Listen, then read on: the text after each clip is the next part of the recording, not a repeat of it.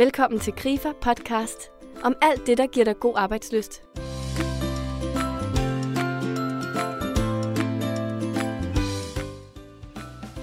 Konflikter er en del af hverdagen for rigtig mange af os.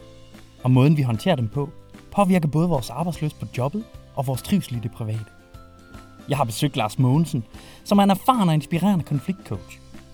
Jeg har snakket med Lars og spurgt ham efter nogle råd til, hvordan vi bliver bedre til at håndtere udfordringerne med konflikter. Mit navn er Peter Høst. Jeg er konsulent hos Grifa. Lyt med og få større forståelse for dine konflikter og bliv inspireret med nogle gode råd til, hvordan du håndterer dem. Lars, velkommen til. Tak fordi du har inviteret mig ind. Ja. Jeg kunne godt tænke mig at starte med at lade dig lige præsentere dig for vores lyttere. Ja. Hvem er du? Jamen, jeg hedder Lars og øh, arbejder fuldtid med konflikthåndtering, trivsel, mistrivsel, kommunikation. Og øh, det er vel på 10 år, at øh, jeg lever af at arbejde med det. Jeg er far til to børn, en på 3 og en på 14, og en skøn kone. Og øh, nu sagt i forlængelse af det med konflikter, så vil de jo også gerne øve. Så det er derfor, jeg lige nævner dem nu også. Man kan sige, at min erfaring er enormt bred. Jeg startede egentlig med at uddanne mig som anlægsgartner. Arbejde sideløbende med vagtpersonale og politi og sådan på den fysiske del af konflikthåndtering. Og stille og roligt, så kunne jeg sådan mærke, at den måde, jeg arbejde med det på, at folk viser interesse, at der skulle lidt mere teori på. Og så det er jo 25 år siden, det stille og roligt åbnede sig, den her. Så øh, uddannede mig efterfølgende til skolelærer og begyndte at arbejde med målgruppen ADHD og tidligere skadet og unge kriminelle og kom ind i den verden, hvor der egentlig på det tidspunkt var, var masser af mulighed for videreuddannelse og engagere sig ind. Og langt de fleste øh, uddannelser, jeg kom på omkring konflikthåndtering og trivsel og ledelse, og det var egentlig fordi, jeg synes det var vanskeligt. Altså jeg ville godt blive dygtigere til det, jeg gik og gjorde til hverdag.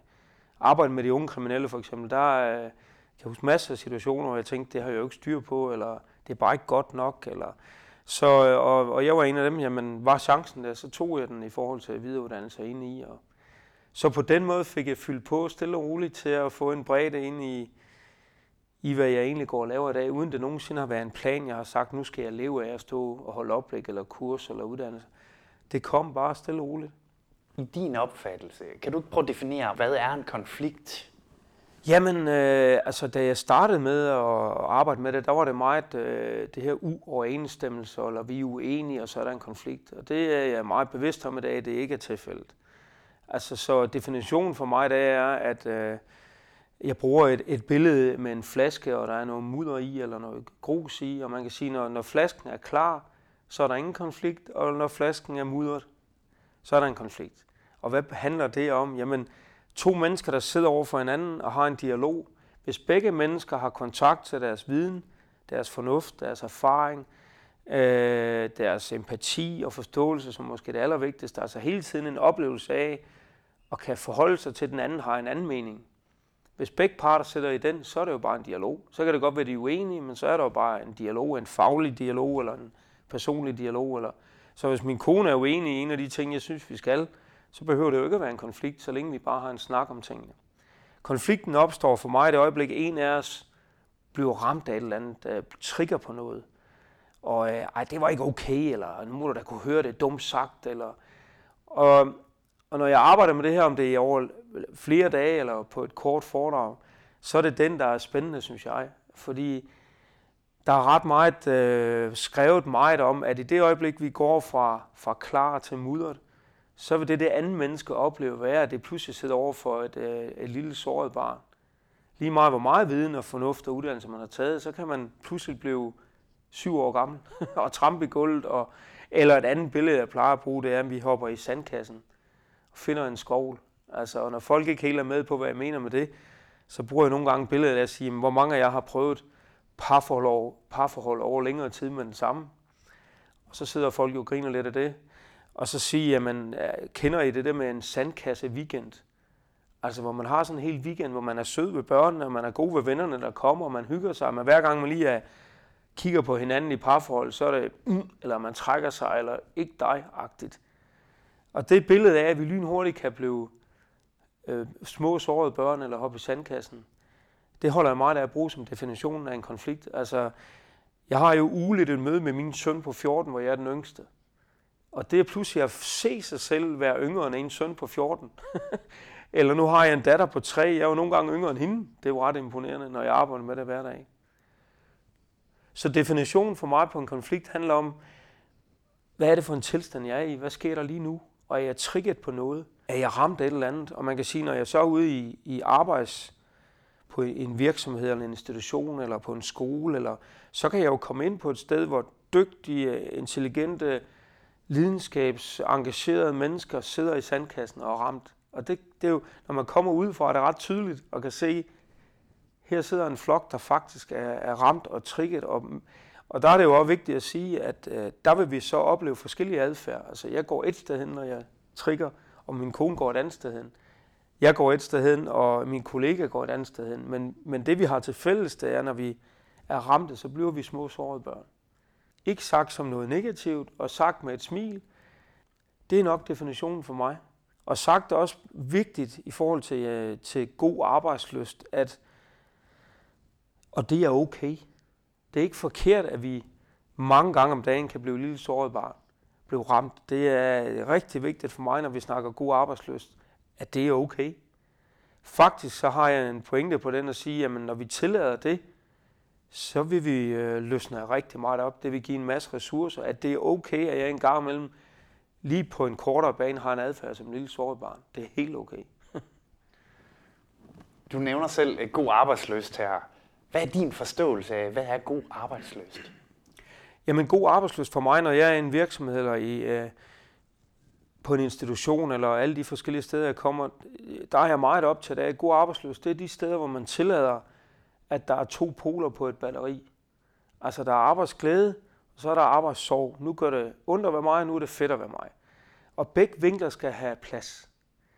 Altså hvis jeg ikke må være ked af det på mit arbejde, så vil jeg være det. Så vil det gemme sig den men hvis jeg tillader mig selv, at nu er jeg lige i det her øjeblik faktisk ked af det her, eller irriteret over det, eller hissig over den her melding fra en kunde, Tillad mig selv at være hissig et øjeblik, og så lad det gå. Sagt på en anden måde at sige, jamen, nu mere jeg tillader mig selv at være vred, nu mindre vred vil jeg være. Altså, så det, hvor man tror, at god arbejdsløst handler om, at vi skal rundt og sige happy, happy hele dagen, det er sjældent, den holder som noget, der faktisk giver over længere sigt en god arbejdsløst i mit univers. Det er mere, at de steder, hvor man tillader, du må godt en gang imellem sige, ah, eller det var ikke okay, eller hvad skete der lige der, eller og så kommer vi også væk fra det ord, som, øh, som bruges af mange, nemlig konfliktsky. Altså jeg oplever, når jeg kommer ud, at der kan være stemninger og vrede og irritation, men det er faktisk endnu værre, hvis der er en masse konfliktsky, altså folk trækker sig fra tingene. Og det er jo ikke god arbejdsløst, hvis der er en masse mennesker, der trækker sig fra de konflikter, der kan opstå. Nu nævner du selv det her med konfliktsky, og der er nok mange af os danskere, der har en tilbøjelighed til at være lidt konfliktsky. Jeg ved, du har et, øh, et foredrag, du kalder Elsk dine konflikter. Ja. Og der kan jeg jo godt sidde og blive sådan lidt næsten provokeret af det. Ja. Kan du prøve lige at uddybe, hvad ligger der i den tænkning for dig? Ja, altså vi har valgt øh, helt bevidst at, at, at sige sådan nogle sætninger som elsk dine konflikter. Og der vil jeg da godt sige med det samme, det er ikke fordi, jeg tror, at alle de konflikter, vi møder på vores vej, er sunde for os. Altså, nogle konflikter, vi møder, skal vi også have hjælp til at komme igennem, og, og det er vi meget ops på her, og det er jo også noget det, vi gør i stor stil. Men vi er, vi er meget enige om, når vi kommer ud og skal hjælpe til god arbejdsløst, at så handler det ofte om, at vi er bange for at sige tingene, og det kunne være lidt om konsekvensberegning, vi kan have, have sparet op. Altså vi siger, hvis jeg siger min ærlige mening til min chef, så. Hvis jeg siger min ærlige mening til min kollega, så. Hvis så, hvis så, hvis så, gør, at jeg ikke får det gjort. Sige, okay, hvis du lige løsner op, tænker hvad er det, det handler om det her? Jeg kan mærke, det er vigtigt for mig, og jeg skal have det sagt. Så er det mange gange, det faktisk giver en større arbejdsløs på den store bane, at, at vi finder mod til at udtrykke os øh, og tage det første skridt.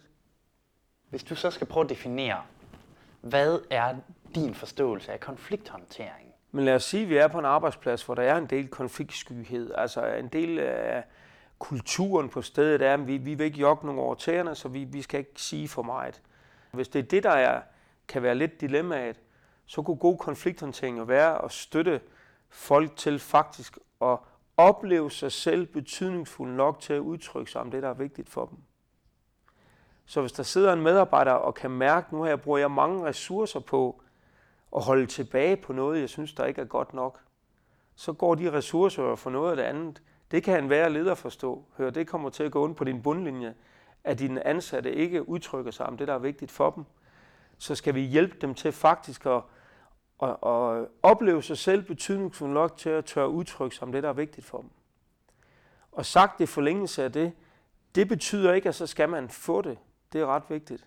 Altså hvis jeg finder mod til at udtrykke mig omkring noget, jeg synes, der ikke er okay, eller noget, jeg gerne vil bede om, så har vi jo luret, at det betyder ikke, at jeg skal have det, for jeg får det godt.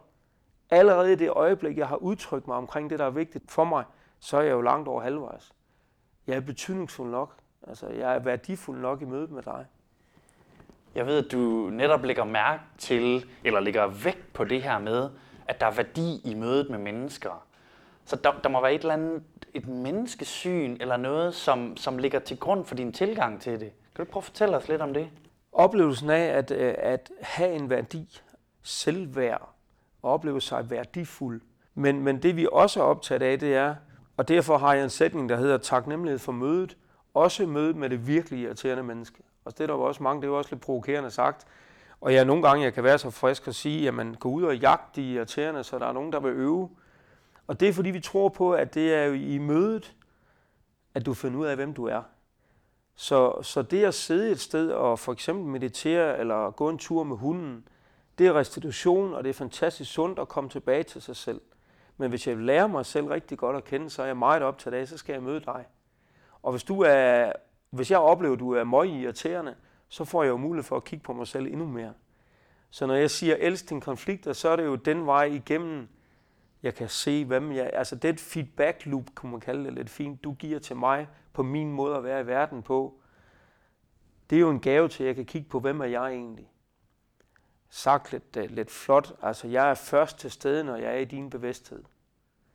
Øh, og det er på den måde, vi tænker samhørighed. Så, så menneskesynet for mig er, jeg tror på det er vigtigt for mig en gammel at, at gå en tur og lige finde ud af, hvor jeg er egentlig henne i min tilstand.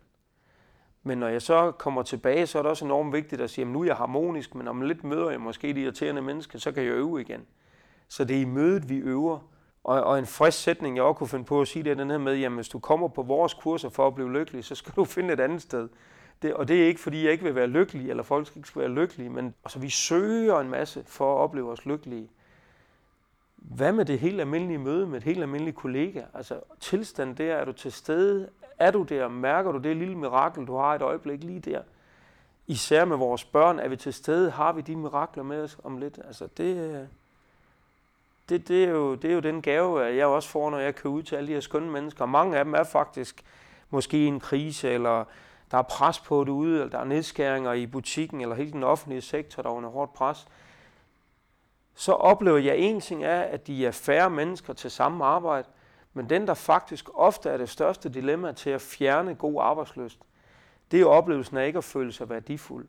Altså ikke at blive hørt, ikke at blive mødt. Er der nogen, der har lyttet til mig? Er der nogen, der har set mig i det her? Så det at opleve, at jeg har en værdi i mødet med dig, og du har en værdi i mødet med mig, det vokser vi af. Og det er vel det livssyn, jeg er meget optaget af. Vi vokser og møder med hinanden som min kone elsker at sige det, det er evidensbaseret, at vi helt neurologisk har en vækst i mødet med hinanden. Vi kan blive ramt vi kan blive mudret vi kan trikke, og når vi så får styr på det, ikke som noget, vi skubber væk eller flygter fra, men tillader det at være i os så meget, så jeg kan tage valg til, hvordan jeg vil møde dig. Det er jo god konflikthåndtering. Hvis du forestiller dig ham eller hende, der sidder og lytter til dig lige nu, hvad vil være sådan dine tre bedste råd til at tage med til konflikthåndtering på arbejdspladsen? Et råd, der er meget vigtigt for mig, det er, at når man sidder på sin arbejdsplads og pludselig kan mærke, at man bliver ked af det, eller såret, eller irriteret, så kommer sætningen, altså brug lige så meget energi over hos dig selv på konf- i konflikten, som over hos den anden. Så det øjeblik, du kan mærke, at du kommer i en tilstand af ah, eller irritation, eller måske rigtig uh, ramt, hissig, ked af det, så er jeg faktisk helt over at sige, nu voldsommere konflikt du lander i, nu mere skal du bruge energien over hos dig selv. For så, du, så det, er over, det, det er det, du skal være rummelig nu, det er det, du skal håndtere, det er jo dig. Og den måde, du håndterer dig selv på, så får du mulighed for at vælge, hvordan du vil møde det andet menneske, eller situationen, eller udfordringen. Så et første råd vil være, når du rammes af noget, trigger på noget, bliver mudret over et eller andet, så tillad det, giv det plads, i stedet for at pakke det væk tænkte, ej hvor interessant, der blev jeg hissig. Nu ved jeg, at jeg er lidt frisk, men ej hvor interessant, nu er jeg da virkelig ked af det. Det kan vi jo som et af de eneste væsener på jorden, eller måske det eneste væsen på jorden, observere på, hvad der sker i os. Så nu mere vi observerer på os selv i en eller anden form for tilstand, nu hurtigere kan vi få mudder til at falde, nu hurtigere kan vi blive klar igen. Så vi kan tage valg til at tage et værktøj frem, eller en model, eller, eller bare måske finde mod til at gå til det menneske og sige, det der, det var ikke okay. Øh, og det skal vi lige have en snak om. Fra det voksne sted, ikke fra det lille sårede barns sted. Så, så rådet er jo at få, få mudder til at falde, så jeg kan gå fra det lille sårede barn til et voksen bevidst individ med alt, jeg har med i den dialog, der ligger for. Eller lave en dyb accept, og det er måske råd nummer to. Nogle gange så skal man ikke tage kampen. Nogle gange så er det jo allerede i det øjeblik, man laver en dyb accept, og kan mærke, ah, det fyldte da godt nok lige meget i mig, det der. Det tog det mig da lige, det rev mig da helt rundt. Og man kigger på det, og man tillader det, man giver det plads, og så kan man mærke efterfølgende, og nu skal jeg ikke handle. Det er helt okay. Det er jo også en helt øh, super tilstand. Man skal ikke tage alle kampe. Og den sidste øh, råd, jeg får lyst til at give, det er netop den her taknemmelighed for mødet. Altså, se de irriterende mennesker. og, og der vil jeg da lige sige, ja, hvem er egentlig mest irriterende i mit liv? Ja, det er jo den, der betyder mest. Altså, det er jo min kone og mine egne børn, hvor jeg, jeg har største udfordring med at finde ud af at være voksen. Det der er mødet med det, hvor der er mest på spil. Eller sagt lidt smukt, der, hvor jeg er mest omstillingsparat, hvor jeg er villig til at ændre på Lars, det er jo der, hvor der er mest i klemme. Og det betyder ikke, at man bare skal lave sig om i mødet med en, der man holder meget af. Men der kunne være nogle ting i ens adfærd, man kunne kigge lidt på og dreje en lille smule på, hvis det skræmmer ens kone eller ens mand, eller hvis det gør dem kede af det. Eller og det er vi typisk ofte der, hvor der er mest i klemme eller mest på spil. Og kollegaer, man er sammen med 8 timer om dagen, der er ret meget på spil så skal man have god arbejdsløst der, så er der også nogle gange, man må kigge lidt på, hvad er det for en adfærd, jeg har med på arbejde. For jeg får nogle feedback loop, der viser mig, at nogle, af, nogle trækker sig lidt, eller nogle bliver lidt bange, eller så buller jeg meget, som jeg gør som menneske. Jeg buller meget, jeg fylder meget, og nogle gange så er det jo vigtigt, at jeg lige kigger på, nu fylder du meget igen, Lars. Lad nu lige den anden få plads. Og så tag det møde som en, øh, en form for selvudvikling. Altså vi tænker, når jeg møder de irriterende mennesker, om det er min kone, eller en kollega, eller en kunde, eller og så tænk på, hvad satte det i gang over hos mig? Tak for den gave til at få lov at kigge på mig selv. Og tillade mig selv også, øh, øh, utrolig vigtigt at sige, at jeg skal ikke rende rundt og være happy, happy altid. Når jeg vågner om morgenen og er en lille smule trist, nå, så er det det, jeg er. Når folk spørger mig, hvad, hvad, hvad er det, du søger, når du går ind på en scene for 1100 mennesker? Er det et eller andet, du søger? Er det et eller andet, du gør? Så det vigtigste for mig, når jeg går ind på en stor scene, eller en lille scene, eller over for to mennesker, eller en konflikt, det er, hvor er jeg henne nu? fordi jeg skal være her. Jeg skal opleve det her. Det er ærgerligt at gå ind på en kæmpe scene og få det boost, og så gå ud en time efter og tænke, jeg var der ikke. Jeg gjorde bare det, jeg plejer. Det er ærgerligt. Det samme gælder jo en dialog med min kone. Jeg var det jo ikke. Så man kan sige lidt frisk, jeg kan lige så godt vælge at være til stede, for jeg sidder og hører alligevel. Lars udfordrer os til at acceptere, at vi kommer i konflikter. Både i det private og på jobbet, og at det er okay. Han giver os tre gode råd til at håndtere konflikterne. For det første. Vi skal bruge mindst lige så meget tid hos os selv, som over hos den anden. Vi skal tillade os vores reaktion og tage fat i den hos os selv først. Få mudderet til at falde.